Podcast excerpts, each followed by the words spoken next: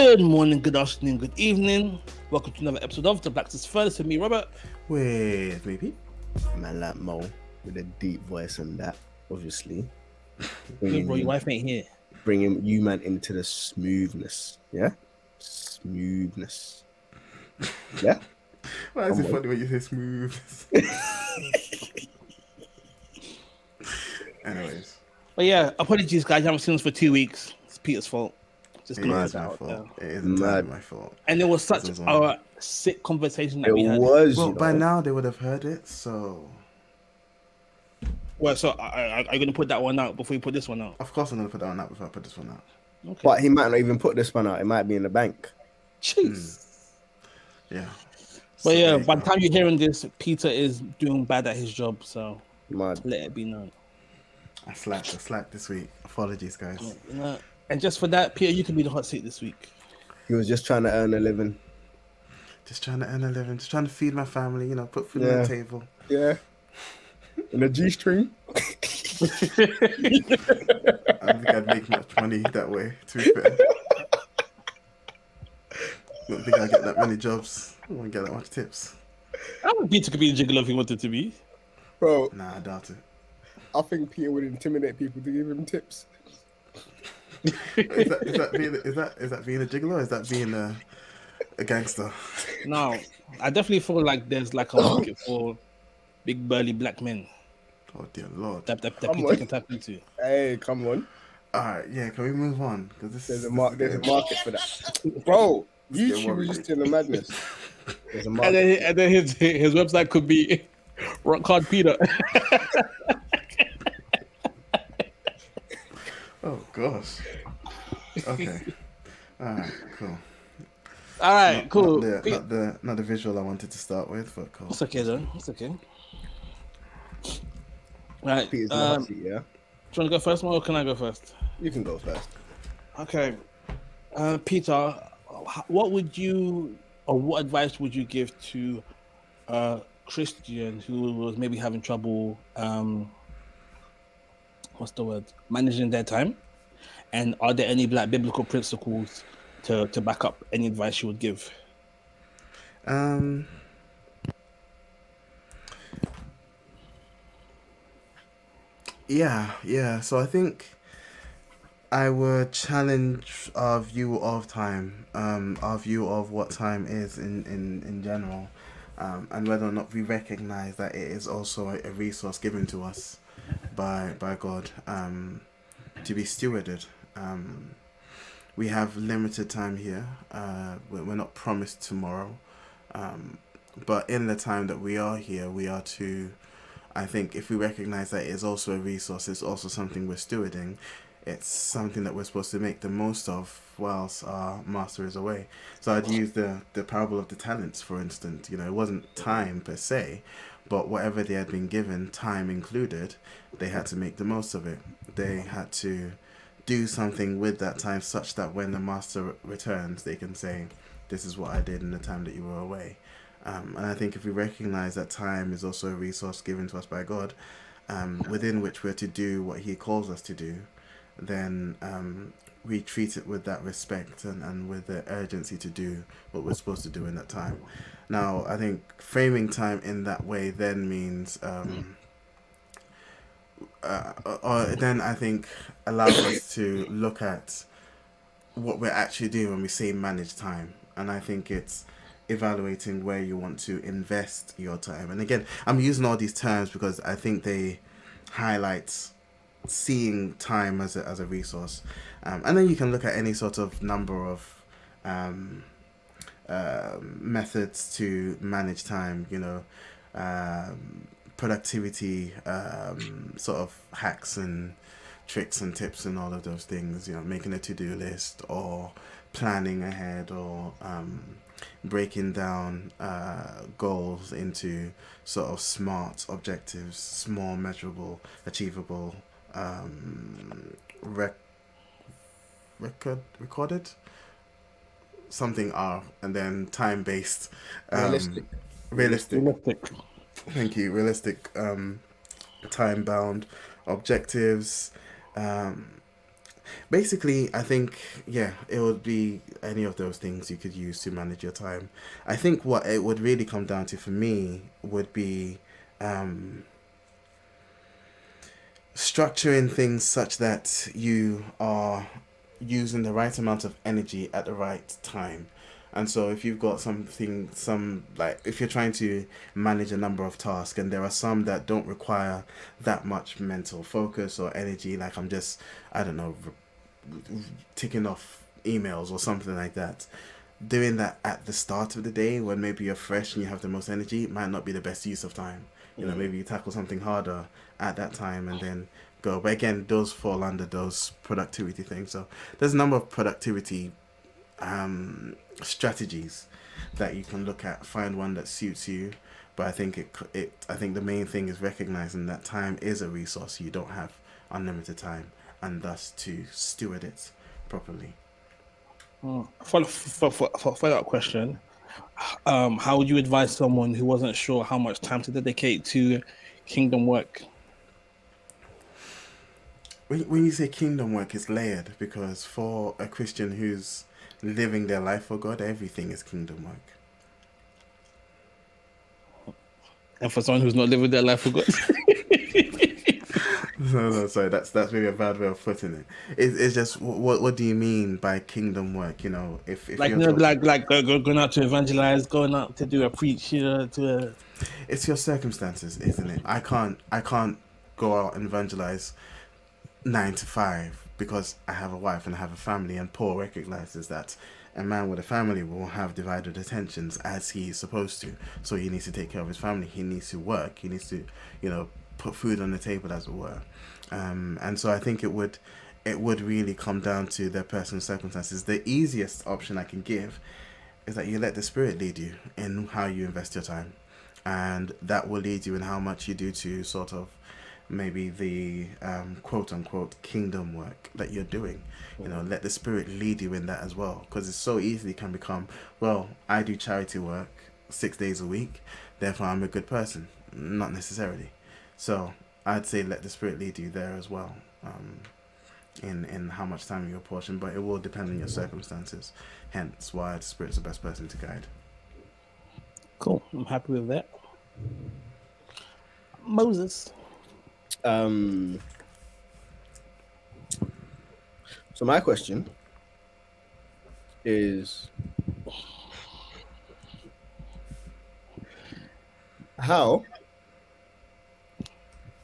what ways, how would you walk a father through introducing his child to the gospel? What's this one? You missed it, bro. I'm not gonna explain it to you. Oh no! Well, no, I was laughing for a different reason, because I'm making notes. I was laughing because of what happened this week. That's why I asked the question. But did I tell you guys the story? Yeah. Yes, yeah, cool. Oh, okay, I remember. Yeah, so context for the viewers, I when picking up Zara from nursery, and Zara had been a bit naughty, so I was like, when we get home, she's going on the naughty step, so she knows there's punishment waiting for her.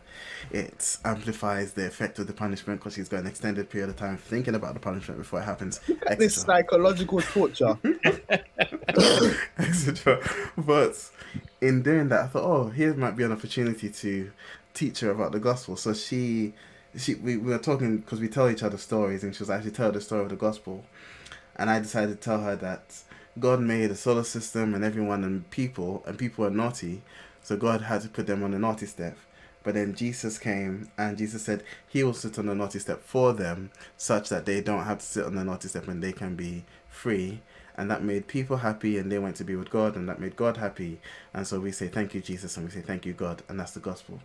And my 3-year-old was like, oh, that's nice. How kind of Jesus. I'm thinking she's got it. And I was like, okay, so can you tell me the story of the gospel?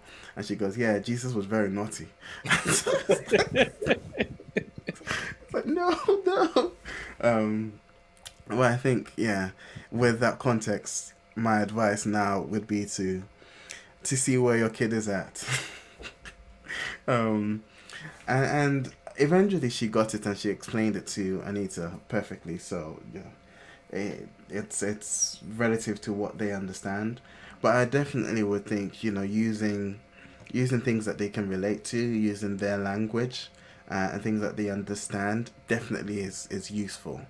And it's Zara clearly, from, you know, since last time, understands naughty step is a punishment, and somehow Christ took punishment from people such that people didn't have to undergo that punishment. So it's not, you know, it's not apologetically, you know, sound doctrine that she's going to use to win a debate, but it gives her context. It gives her an understanding that she can relate to. She's been on a naughty step before. She's experienced the joy of being released from the naughty step. For even if she's not cognizant of those things happening, she's got a grasp of the gospel in those terms.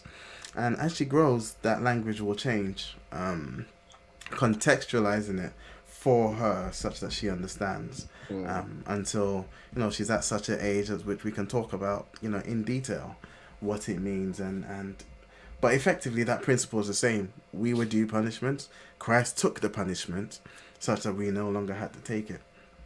And that's grace, and that's why we should be grateful. So I think it would be just meeting your kid where they are. It would be introducing them to it with anything that they can relate to.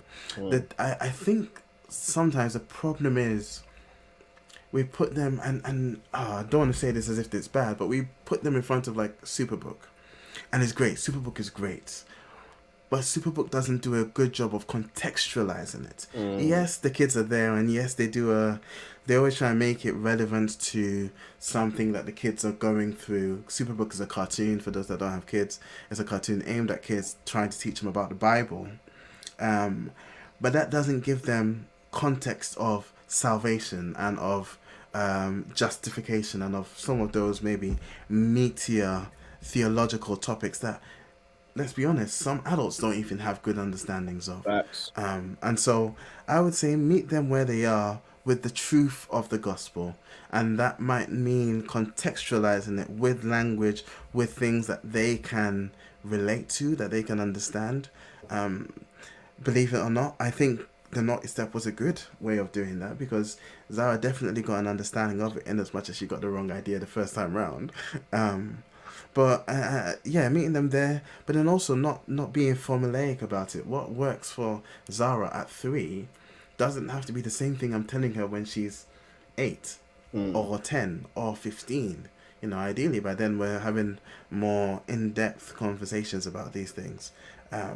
But at 3, I also think it's not as much a service to her to just put her in Sunday school, or just put her in front of Superbook, in front of, you know, any number of Bible adventure. There's loads of really good ones. And all of these are good.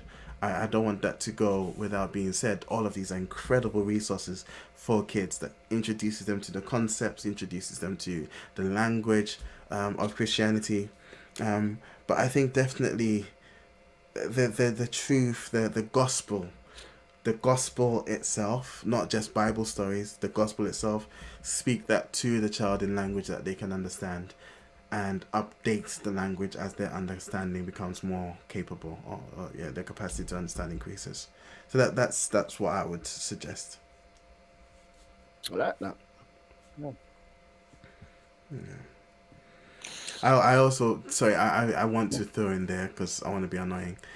Don't leave it to them to say, oh, they'll make up their mind. Like, you're supposed to train them up the way they should grow. Don't force it on them, but give them everything that they need. Equip them to be able to make the right decision when they need to make the right decision. Because I what's his name? Okay, this is it's not a Christian example, but Gabrielle Union's husband, Dwayne Wade. Dwayne Wade. They're saying, oh, let your child lead you, and then you follow them there. What? That doesn't make sense, you know. And obviously he's saying that in a very specific context, but no, I will not let a child make decisions that they are not equipped to make. You as a parent equip them to then, you know, make the most important decision, ideally favorably for them, but definitely don't just leave them to it and say, oh, we want them to discover for themselves. Because if you're not teaching them, someone else will, and that's how we learn. Someone else will come and teach them something else, and you would have failed in your role, I think, as a parent. So yeah, that's me being controversial and all. No, I had a question for you. I don't want to leave till next week. Actually, I don't know what you're going to talk about, Robert, but I don't know. Who's the question for? Question out for both of you. Okay. What's the question about? Race. No, go for it. That's not. I'm not talking about anything race related today. Cool. So I want to ask you guys: is race a social construct? Yes. Oh snap. Okay, Robert, what do you think? Because more clearly, no, I don't think it is defined. All right. I was actually thinking about this today or yesterday, actually. Cool. I think for Christians, it's not. If you're not a Christian, whatever, anyway. Okay, so elaborate, Mo. Why do you think race is a social construct? I think race is a social construct because I think the delineation of ethnicity is real. Okay. There is like an Asian or Southern Asian or Eastern Asian, Middle Eastern, African, like based, and even within that there are then sub-tribes within the ethnicities and stuff. Mm. But race, as in you're black, you're brown, you're this, you're that. Mm. It is a social construct that was introduced for the purposes of division. Okay. So the social constructs as we know it division now. Division or categorization? Division. Are those the same? Division. Okay. Because it's there was actually I don't know. I'm misquoting. But there's actually a document that dates exactly when race, as in black, white, and stuff, was used in a political document. Okay. And it was used specifically for division because they had tried different things to bring about division. Locale, religion, nothing worked. And then they were like, okay, black and white, we're going to use this. And then they had to almost create extra categories for the other ethnicities. So yeah, I see it as a social construct created primarily for division. Mm. Very interesting. Robert, you said there was a distinction between whether or not you're Christian on this topic. So would you be able to elaborate? So, well, before I get into that one, I think that race is not a social construct in the same way that gender is not a social construct. Let's offend everyone. And the reason I said that for Christians it's not a social construct is because I believe God has been very specific in the color he's made people and the variety of colors that he's made people. If we were to be all one race, then if God wanted just one race, we would be all the same color. Yeah, some people might be a bit darker than others because of the sun and stuff, but we would be whole one general color, I believe. Mm. I don't. This is very interesting. No, why not? Because we have almost every species on the planet has variations, but that's down to mutations or not. Like I mean, you can argue, if you want to go down the evolution route, you can argue that for humans as well, because apparently blacks were the first humans, and then they moved into Europe and blah blah blah, where there wasn't as much sun, and so they didn't need a melanated skin to protect them from it, and so they lost it over time, evolving to better suit the climate that they were in. Yeah, but we as humans are made in God's image, so I think that our mutation is different from animal mutation. Okay, that's a good point. That is a good point. I do see an intentionality behind God creating different races, different as we see them now. But I don't think it was a case of division or even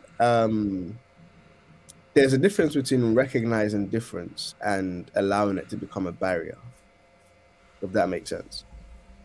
Recognizing uniquenesses, recognizing that, oh, like Robert is taller than me or whatever, Peter's stronger than Robert, like recognizing differences. But then using that in a discriminatory way is evidence of the fall. And so in recognizing differences, within any two people, there are differences, not just skin color, not just race.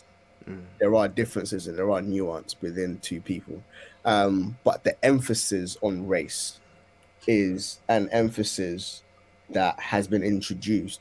Again, I would link it to the fall, to the brokenness of humanity, as opposed to something that God divinely inspired.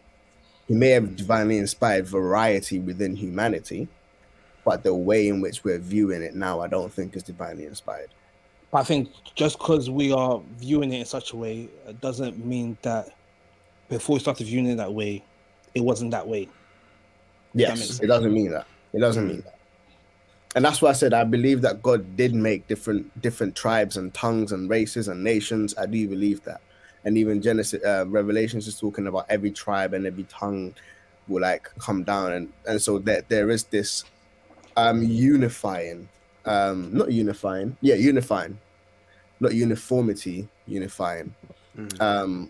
races and nations and tongues and tribes. But the emphasis that we have placed on it now, I believe that is a social construct. I don't believe the differences is the differences in race is a bad thing. I believe there's a purpose behind it, but the emphasis that we have on it now is a social construct. So you're saying that race as a form of classification is a social construct, but people being of different quote unquote races, because that's the word we use, it's not. Yeah. Okay. That's interesting. That's very interesting. If it will be a case of, if biblically people have been referred to by their by the region or the country that they're from, for the most part. So, oh, this Ethiopian, oh, this Egyptian, oh, this. Moses was referred to as an Egyptian. The Ethiopian eunuch, like the Samaritan, the whatever, and so their nationality or whatever is what was referred to. Like, oh no, that black guy over there. Like we don't necessarily hear that in the Bible. What about the lady in the Song of Songs, the dark-skinned woman? She was describing her. I did think about that, but I think the way in which she described herself, I. And this is slightly controversial, but I almost feel like it gives weight to the Black Hebrew Israelites' whole narrative.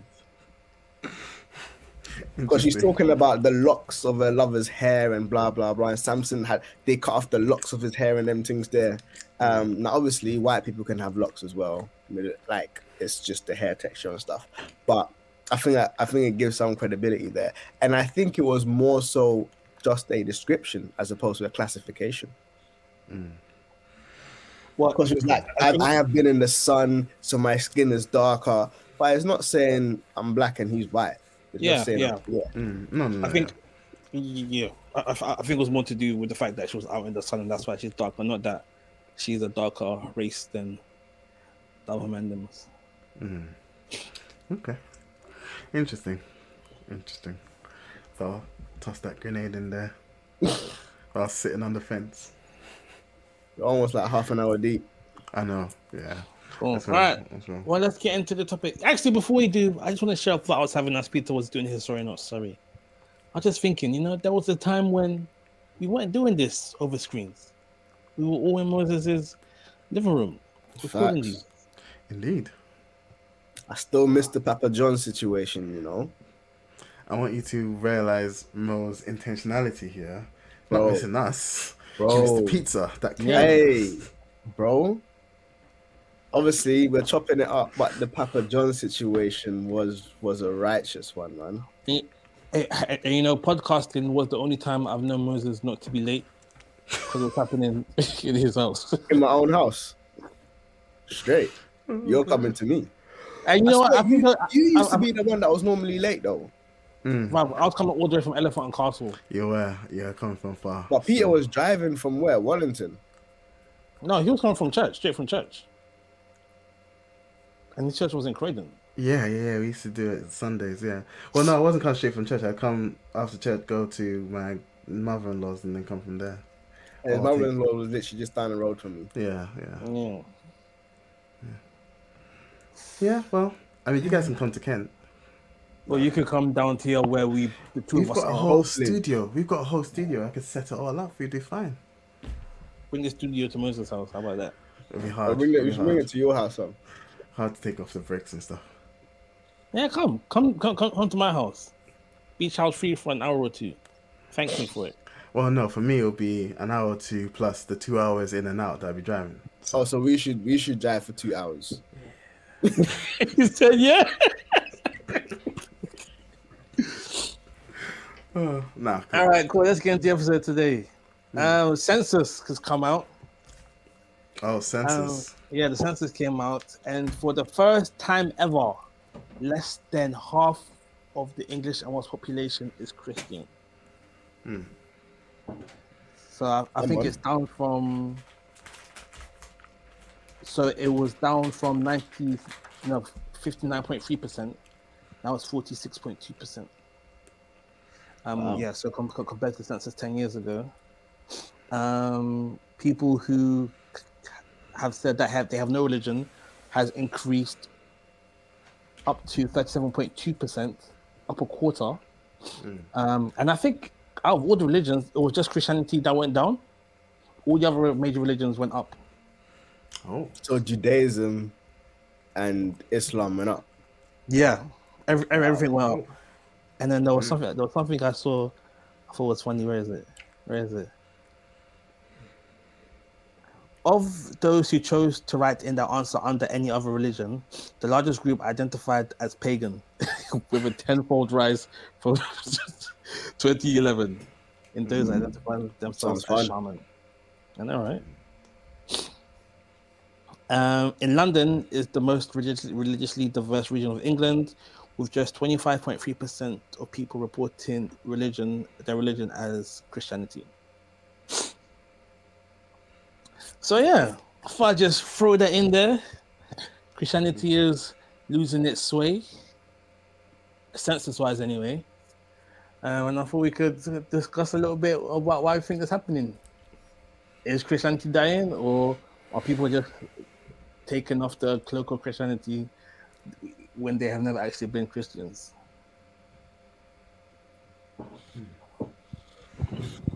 Say that again, please. So, is the number of Christians dropping because people are stopping being Christians for real? Or are people just taking off the cloak of Christianity and saying, I'm a Christian, even if they're not actually a Christian? Or what other reasons do you think could be contributing to this drop in the rate of Christianity? It's a narrow path. Never meant to be. Well, God's intent was for everyone to walk it, but the reality was there would be thousands walking it and tens of thousands walking a broad path. I am not surprised. It's a short answer. I'm not surprised. Yeah. I think that there has been a lot of damage done under the name of Christianity over the years, not just right now, but over the years.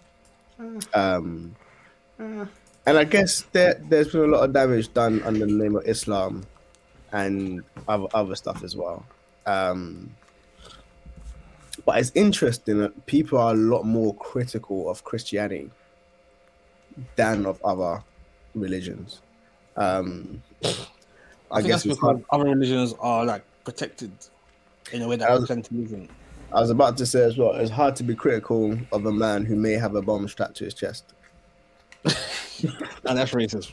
It's not racism. I didn't say it's not racism. I didn't say an ethnicity. You knew what you were talking about. I didn't say a race, so it's not racism. It's it's discriminatory, but it's not racism.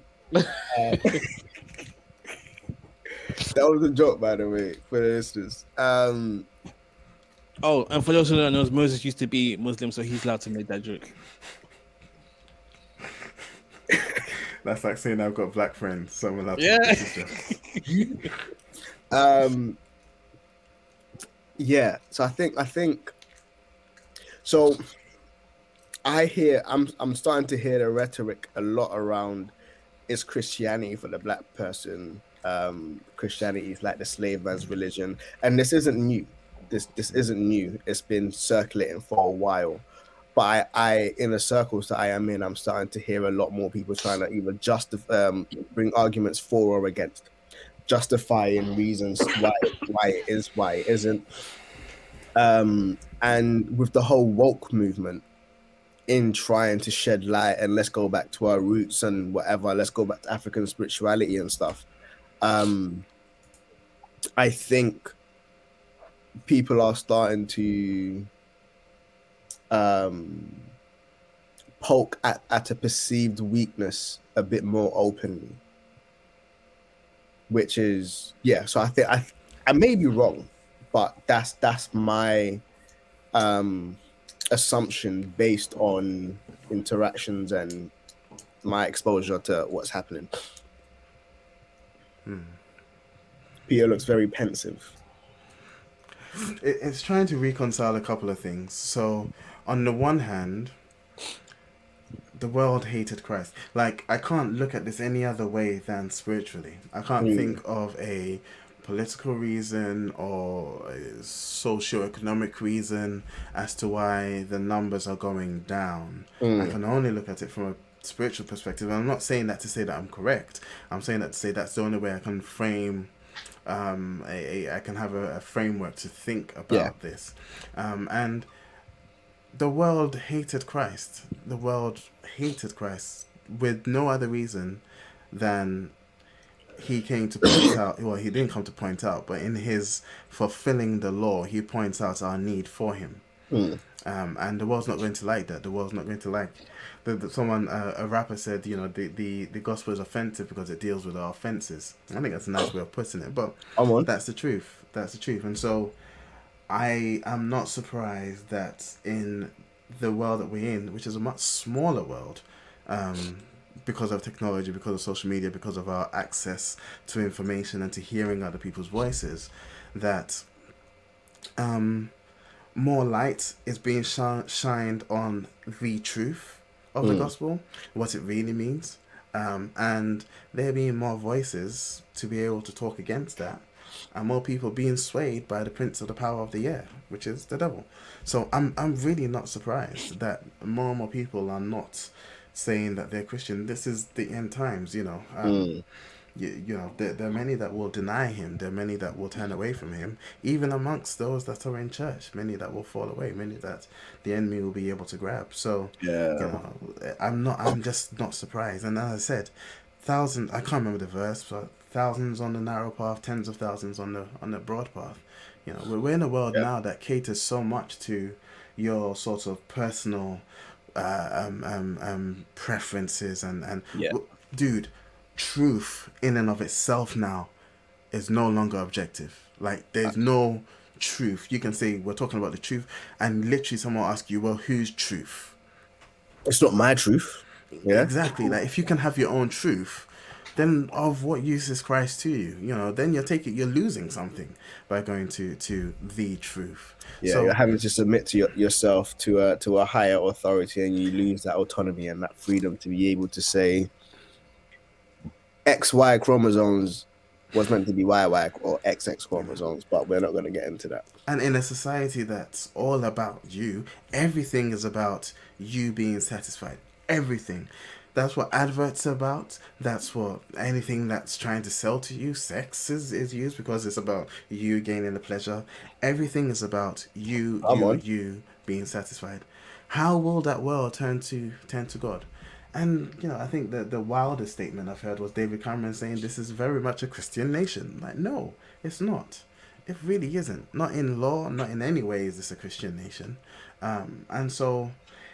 in, you know, very much such a mixing pot of so many different cultures and opinions and tolerances and inclusivity of all opinions and thoughts.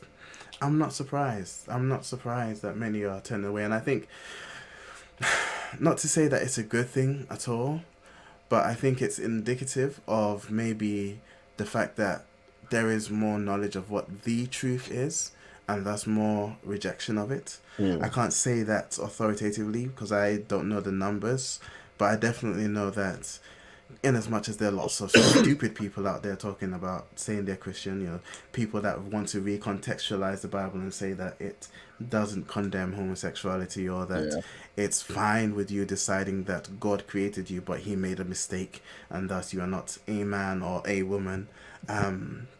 I think there's also... people and access to people that are speaking the truth.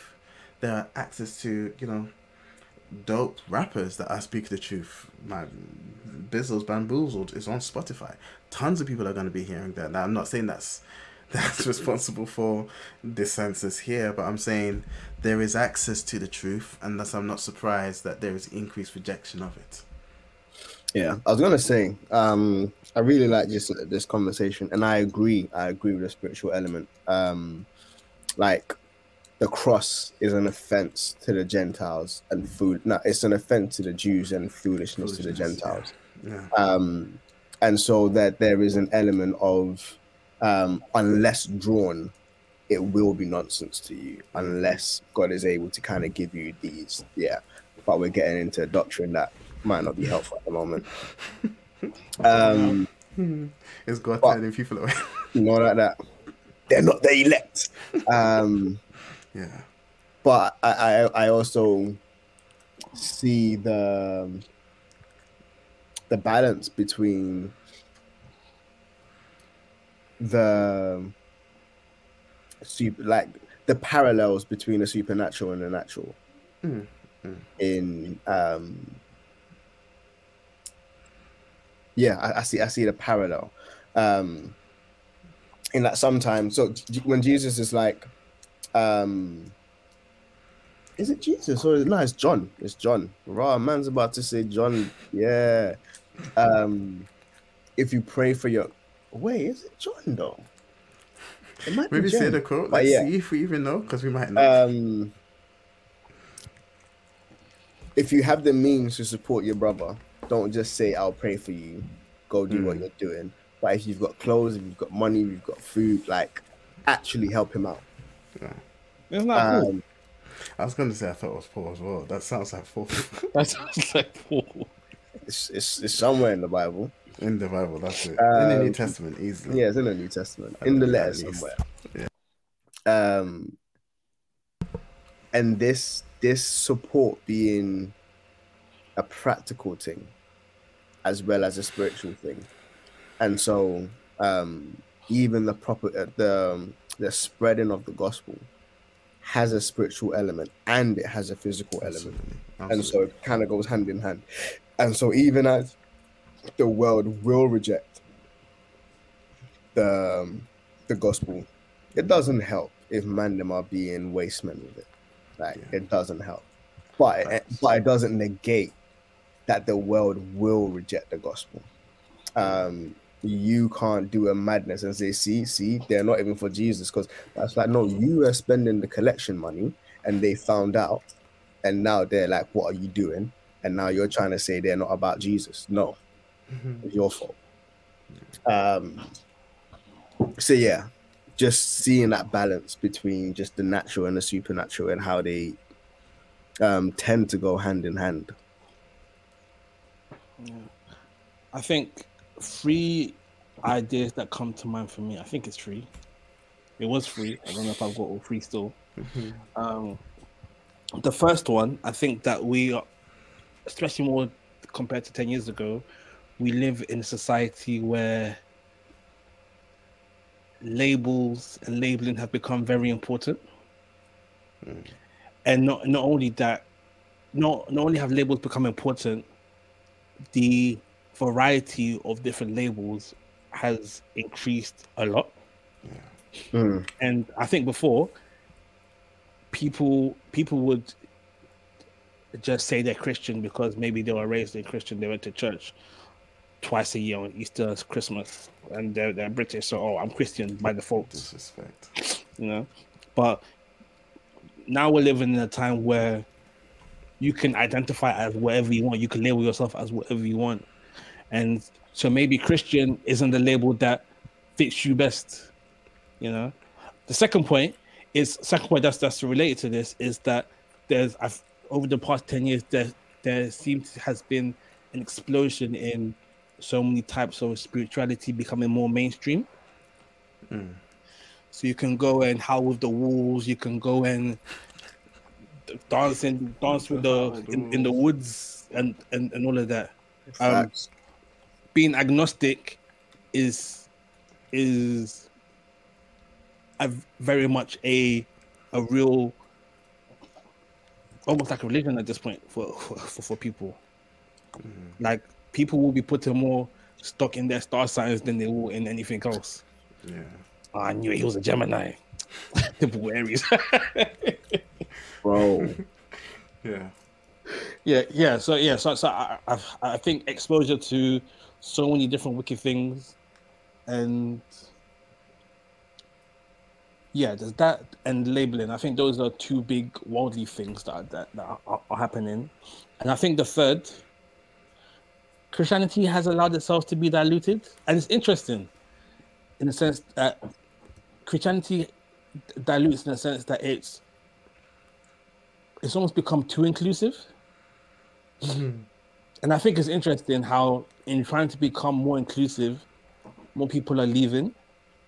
But then with religions like Islam and Judaism, who probably have like more harder stances on stuff than Christianity do, you're seeing their numbers rise. Mm. So like, it's almost like people are gravitating towards like the firm foundation, as opposed to the wishy-washiness of what Christianity has become. Mm.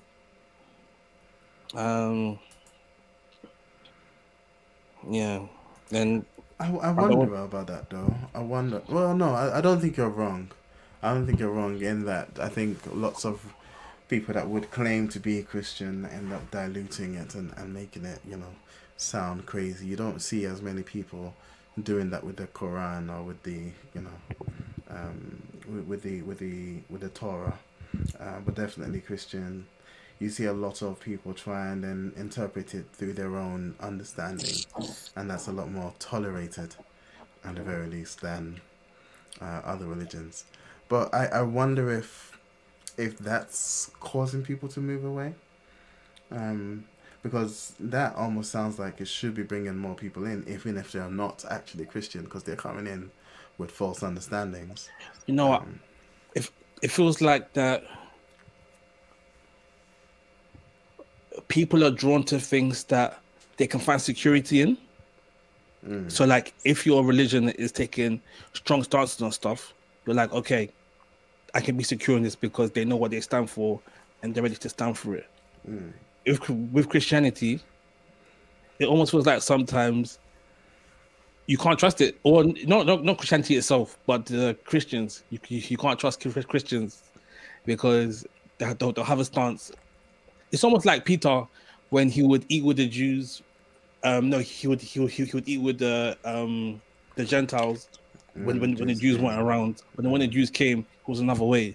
And it's like, you can't really be secure in that kind of person because you don't know what way they're going to turn. Unless you hear Paul's letter or you hear Paul's rebuke of that person, and then you see that there is a truth to it. Which is why, you know, maybe there's also, you know, the takedown YouTube. Yeah, but then, takedown Christian YouTube. But then I feel like not everyone's gonna hear Paul or living in the times that we do. Mm. Paul's message probably wouldn't be able to be preached the way it was without him getting cancelled. I don't think Paul would worry about being cancelled. I don't think we should worry about being cancelled. He wouldn't, but then people wouldn't listen. But then it'll be hard for the message to get put across. I don't think so. I think I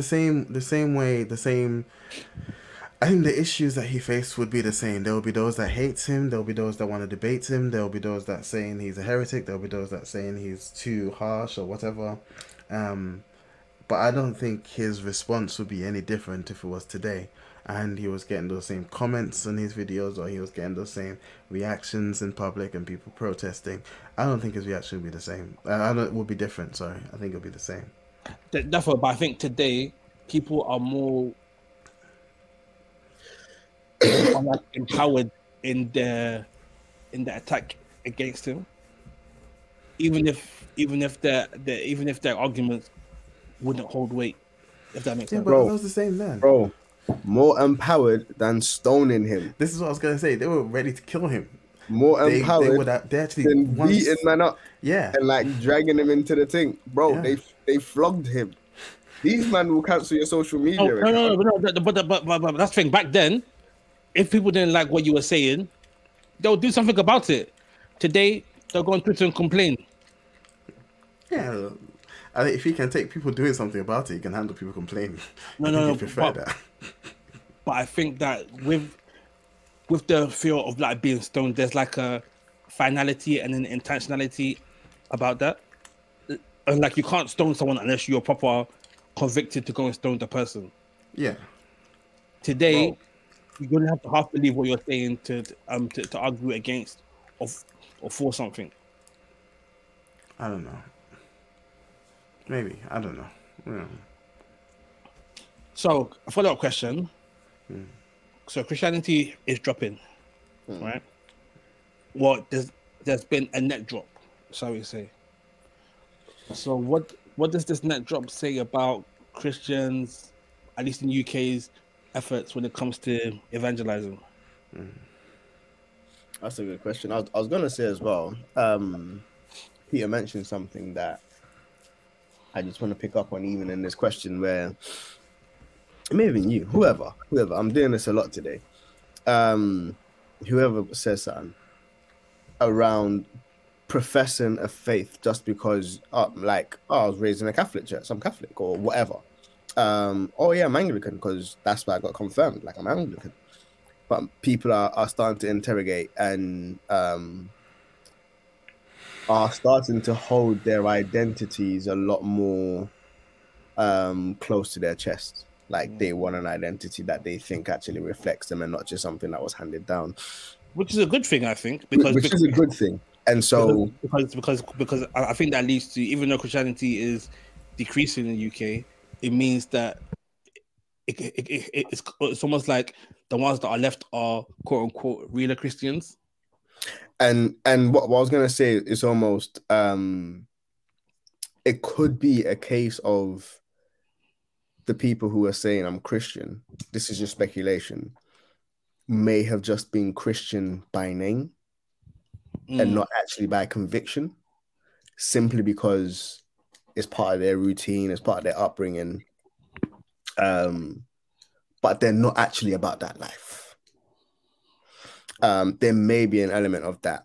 And so even with the decrease, it may be more of a truer reflection. I'm also reminded of the language around there being a remnant. So even with people leaving the faith and not following God and stuff, God is still retaining a remnant. People who haven't bowed their knee to the foreign gods and given up their faith and stuff. So what we may be seeing is more so the remnant of faith within the UK. And even if that is the case, I know that through the Bible, God has always done a madness with the remnant. It's almost like when we look through the biblical narrative, it's almost like God actually wants the smaller camp. He wants to almost be seen to be the underdog, so that when he does his thing, it's a madness. Everyone's like, yo, because like he's seemingly the underdog. Even by taking the nation of Israel, it was the smallest nation.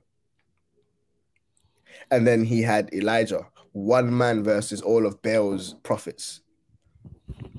Jesus, man only got 12 disciples. And then Paul went and did a madness. Like, it's always the underdogs.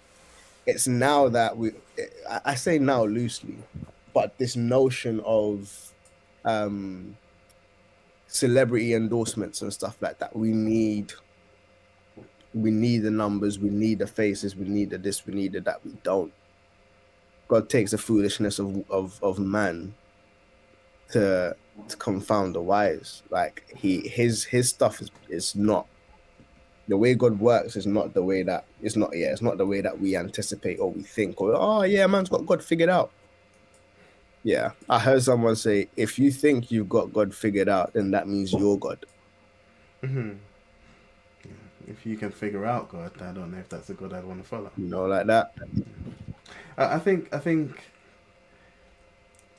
it definitely should also give the church more urgency.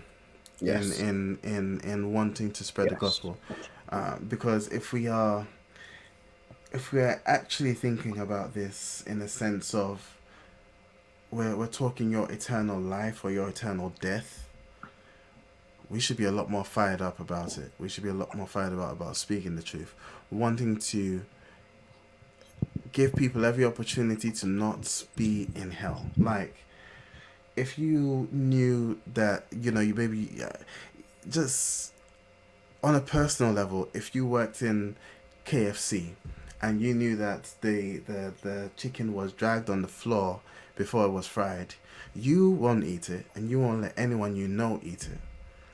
Like, unless, I don't know, maybe. You would hope. Yeah, I'd hope. I can see Robert if I annoy him one day. Bro. Like, let me take your KFC. Let me get your discount. Bro, he will come. Hey, here's a mighty bucket for you, fam. But for myself. if we truly believe what we're talking about and we understand that this is eternity, then seeing those numbers should make us go like, yo, we need to move. And that doesn't mean that those numbers will go up. It does mean that we need to speak on and get the word out a lot more. So going back to my question, do you think that this decrease speaks to the quality of gospel that Christians have been preaching? No, because and that's where I think, you know, there's lots of reasons why, and I've shedded some. I've spoken as to my thoughts on some of the reasons, being spiritual, being actually there is access to truth, and thus I'm not surprised that there is rejection of it. You know, in the last days, the darkness shall increase, but you know, when darkness increases, the light shines brighter as well. So I don't think that's indicative of a failure. If that makes sense. I don't think that's indicative of a failure of the gospel getting out. But I think it should cause for us to want to get the gospel out more. Even if that means that number goes down. Maybe we start weeding out those in the church that aren't Christian. Because, no, I'm not going to change the gospel to suit your woke ideals, you know. But it definitely, at least me, makes me think we need to be doing more. And that doesn't always mean I'm going to go stand on the street and say you're going to hell. But that does mean I'm thinking more about my skill set and how I can use it to propagate the gospel. You know, my job isn't to get people saved. My job is to contextualize the word such that they can be, or at least they can hear it. The seeds are sown. And as Mo mentioned as well, you know, how can they come unless they're drawn? So in as much as we're also doing the whole, how are we contextualizing the gospel, we're also praying for souls. We're praying for people. We're praying for the Spirit to be doing the work in people, to bring them to Him, to salvation. So yeah, I don't think it's indicative of a failure, but I think it should light a fire under the church to get the word out.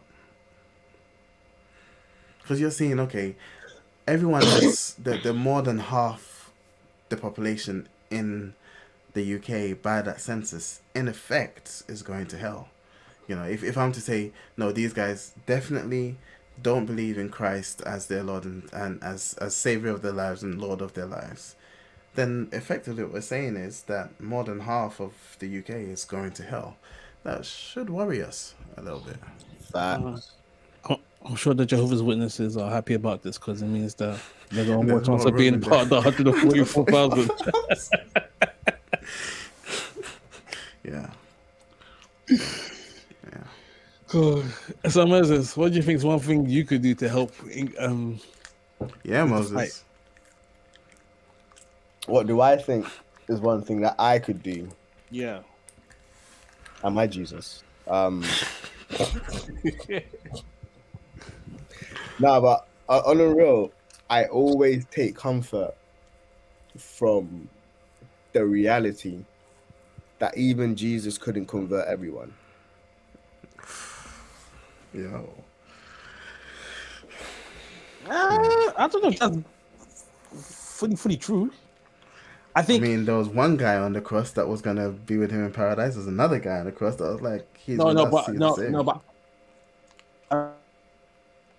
Bro, this is why your Wi-Fi's cutting out because you're chatting nonsense. Like, I don't. Yo, start again, please. Start again. Your the Lord is literally stopping you from saying nonsense. I was saying that Jesus didn't not have the ability. He didn't not have the ability. It didn't force anyone. But he didn't convert everyone. Yeah. It was not to convert everyone. He could have if he wanted to. Then that wouldn't have been free will. We're going into the sovereignty. Yeah, that wouldn't have been free will. Yeah. It's okay. Even in John 17 when he was praying, he was like, I don't pray for the entire world, but those who will believe through their preaching. And this language around, for me, I'm not saying that in terms of like Jesus was unable, but like Jesus is the greatest example of everything we're trying to achieve. He is the example. He is the model that we're servants. We can't be greater than the master. Yeah. Oh, but he just said that we would do greater things than he did. Do not be greater. We're not going like. But in all of my efforts, I will not convert every single person I meet. Mm. Even if I'm to commit myself 100% to every conversation, it's not going to happen. Maybe you need faith the size of a mustard seed, Moses. I do. Yeah. And the reality is, it's not going to happen. But that doesn't negate me putting my all into every conversation. Mm. But also recognizing the scope of influence that God has given me. So first and foremost, it's my kids, the household, investing into them. And so for me, it's very much just like, and I think as Peter mentioned initially, being open and attuned to the Holy Spirit. I don't think kingdom work is explicitly evangelizing. I don't think kingdom work is explicitly hitting someone over the head with the Bible. I think kingdom work is being available to be used by his Holy Spirit at any point in time. And so kingdom work is 24/7. Whether you eat or sleep, do everything to the glory of God. I believe that's kingdom work. So it's being available.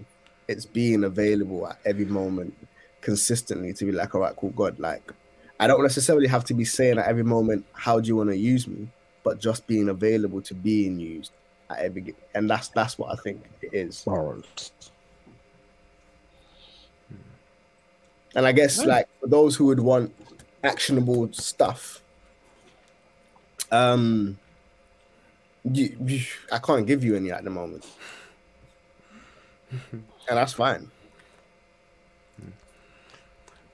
I think I definitely say.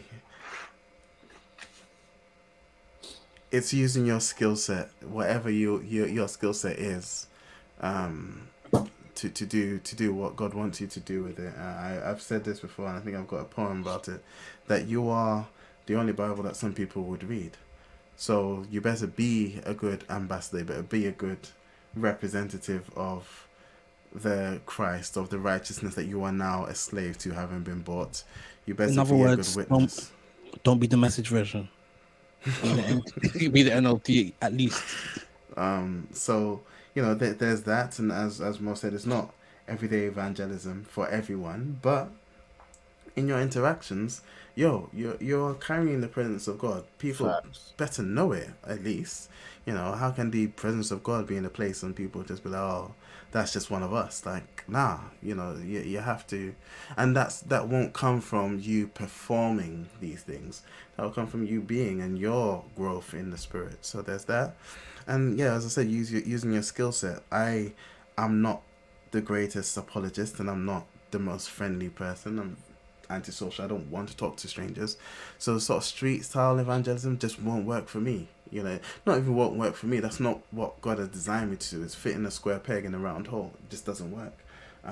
But I like sitting behind a computer all day and sort of doing stuff on websites. So I'll use that skill set to help get the message of the church on the internet where lots of people can find it. And so I think it's serving and being open to serve in whatever capacity you can in your church to help with the propagation of the gospel. That's what you can do, in addition to being a good witness of Christ yourself in your day-to-day activities. Definitely. How about you, Robert? I think for me, one, just being open to God, saying, God, how can you use me? I'm ready. How can I use you? This blasphemous guy. Oh, don't say the quiet parts out loud, boy. No, I'm just willing and ready to be used by God. And I think for me personally, I think just being, one thing I could do is just being more intentional about checking in on people, seeing how their walk's going, like, what's actually written in the Bible, which thoughts about on this, on that, you know, just have conversations, but maybe a bit more intentional, just to see where people are at, you know, because I know, like, even from having conversations in the past, you know, that's how, like, red flags have come up, and then you can address those, but because it's come up in the conversation, you can do it in a way that doesn't seem like confrontational, as if you as opposed to if you just like brought up out of nowhere and you're being a pagan, you know, kind of conversation. What have we tried doing it this way? Have you thought about this? What does the Bible say about this? You know, and then at least it gives them something to think about after we leave the conversation, hopefully. You know, one will do the planting, one will do the watering, but God will bring the increase. Amen. Cool. Let's end there. Very elegant way of ending. Yeah. Well, I'm thirsty. I could do for beverage. As am I. I'm gonna drink some water. But yeah. No, finish recording first. Be professional for once in your life, PR. Mad. Damn. Man said for once in your life. Came for me straight. Hookups. Who would like to go first? I'll go first. My exhibition. You see it? Waves. Come on the 12th of December in Kingston at a place called Not My Beautiful House. Right next to the Kingston station and that. Come through from 6 till 9. I'll drop the postcode when I remember it. I just did a Google search. It is KT1 1JS. Not My Beautiful House. It's in the ancient market. Yeah, so 6 till 9. Catch me there. See. Cool. Peter Patron. My hookup is gonna be an app called Notion. I've started trying to use Notion with church. I use Notion a lot. Notion has replaced Evernote and a bunch of productivity things for me. Just because you asked about productivity earlier. I suggest Notion for building a system and building like a note-taking system, a project management system, a time management system for yourself. So check it out. It's a really, really powerful tool that will help you get organized and get productive and manage your time better. Yeah. Cool. My hookup is a game. It's called Poetry for Neanderthals. What? Poetry for Neanderthals. It's a really good game, actually. So if you ever played Articulate, it's like the Articulate with a twist. If you haven't played Articulate, basically, it's like a team game. One person on the team is trying to describe something to the other people on the team in hopes that they'll guess what it is they're describing. The catch is, with Poetry for Neanderthals, the person describing can only use words that have one syllable in them. Oh, okay. And so it makes it a bit harder. Yeah, it's a fun little game. Gets your brain thinking. I've got the not safe for work version. I think it's a bit too not safe for work, so I might have to get the vanilla version to go along with it. That's mad. Of course. And the thing is, it wasn't even too bad, but people just don't be knowing some of these things. I'm like, you didn't know what a jockstrap was? I'm like, come on, everyone knows what a jockstrap is. Well, I guess you have to know your audience. I only know it because of sports, though. Exactly, that's what it is. It's a sporting thing, bro. I like it. It's just because Robert sounded like, you know. Like your peanuts. Robert sounded like this was for the not safe for work one, so I'm like, well, that was one of them. Like another one was like nipple tassels, you know. So there's a spectrum. You got Peter's face. I don't know how you describe that, but cool. Oh, actually, yeah. Try now, PR. Try and describe nipple tassels using only one syllable words. Sorry, I just keep thinking poopy.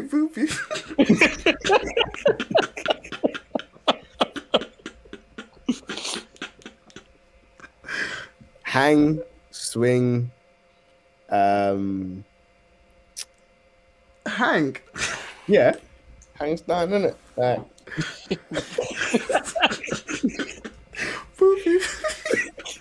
I guess you could say put on breasts. Oh, okay. It can be a sentence. But yeah. It has to be. Okay. Yeah. So put on breasts, swirl them round and round. I mean, you might be able to guess that. I don't know why I just thought it has to be just words, like not. No. It can be sentences, but you can only use words that have got one syllable. Okay. Stick. Yeah.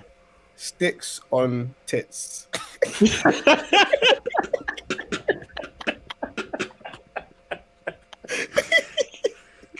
gosh.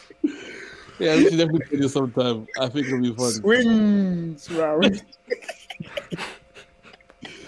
Wow, we can make the whole podcast episode, to be honest. That is a Neanderthal like behavior. Hey, I like this one. Cool. All right. Let's round up. Feel free to edit it out, bro. No, keep it in. We're men. Men talk about what men going to talk about. It's part of being able to reach out. Anyone's watching this live and they're just like, yo. No one's watching now, thankfully. But yeah. All right. Shout out to the intro outro music.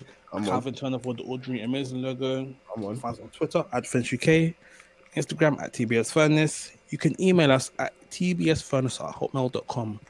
You can find us at soundcloud.com/TheBlacksmith's Furnace on all good podcast websites and apps. The Blacksmith's Furnace with _, and that's it. So this is the Blacksmith's Furnace signing out. Blah. The Dorkin.